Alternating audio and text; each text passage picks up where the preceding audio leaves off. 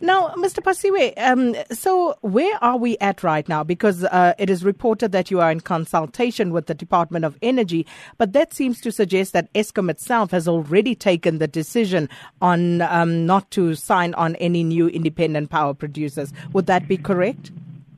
Sakina, for us, this is in many ways, this is more almost similar to what some people used to call talks about talks. We are saying to the department that the current phase of the discussions or, or of the agreements on renewable energy is coming to an end, which is window 4.5. It's coming to an end, I think, around 2018.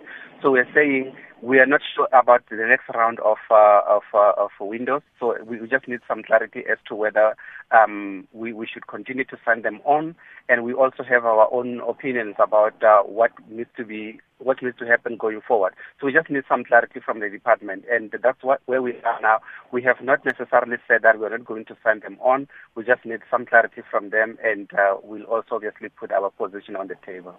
So, so what has informed this new direction of thinking?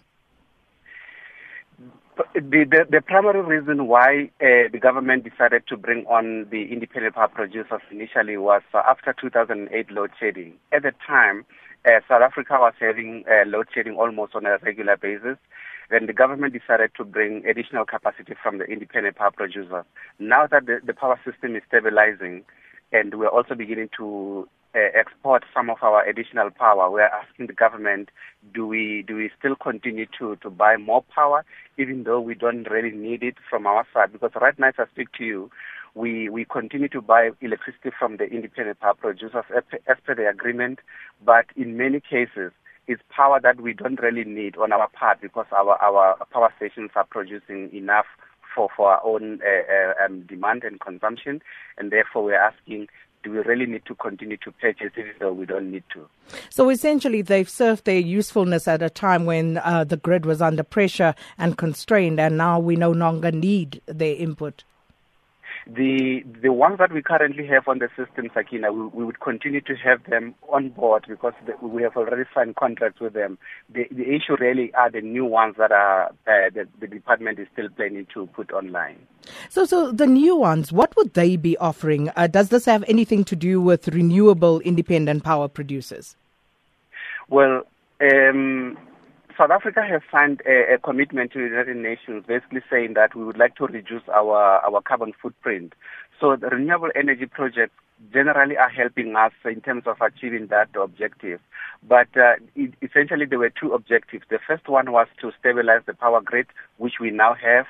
And then the second one was to reduce our carbon footprint. So South Africa technically still would like to continue to have more uh, renewable energy projects online so that we can uh, uh, fulfill our commitment. But now the second part, which, which is the, the one on stabilizing the system, we, we really need some clarity from the department as to whether now after the system is uh, relatively stable and we also have uh, uh, um, our own projects coming on stream, Medupi Kusile and Ingula, gradually coming on stream, do we really need to continue to purchase even though we don't have to?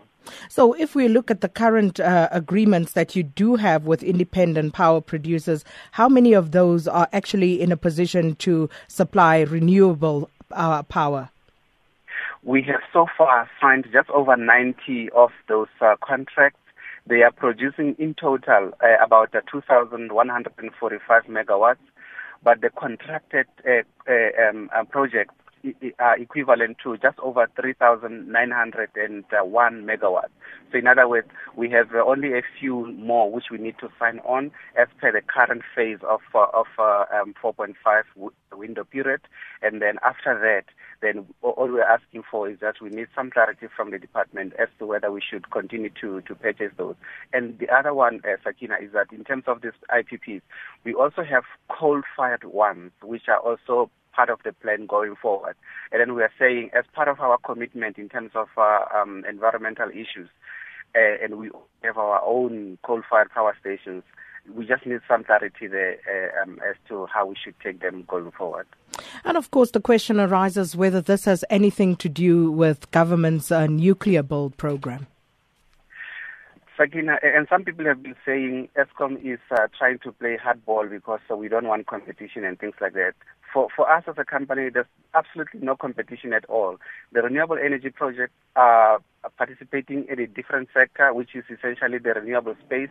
We are participating in the base load capacity uh, space, which is mainly coal and nuclear. So, in other words, we we are participating in, in, in, in sources or energy sources that are available 24 hours a day as you know, especially solar and uh, and wind, um, they are available when there's uh, sun, and uh, when there's no sun, they are not available, and and so goes with, with the wind. So for for our side, we're saying we want to participate in the ones that are available uh, whenever we want them. And, and that's where we are. There's no competition, we are supplementing each other. So, what is the current status of the government's nuclear build program? Well, um, the Department of Energy has not indicated anything different from what they have said before, which is to say that they are continuing with the with the new build program on, on nuclear, and Eskom is going to be the owner and operator of that. We have not received anything different, so the expectation is that this will continue as per the plan, and then once it's built, then Eskom will, will operate it. And that was Eskom's national spokesperson, uh, Khulu Phasiwe, talking to us there um, on Eskom's uh, decision and uh, one that they are still in conversation with, with the Department of Energy as to uh, whether or not to sign on new independent power producers.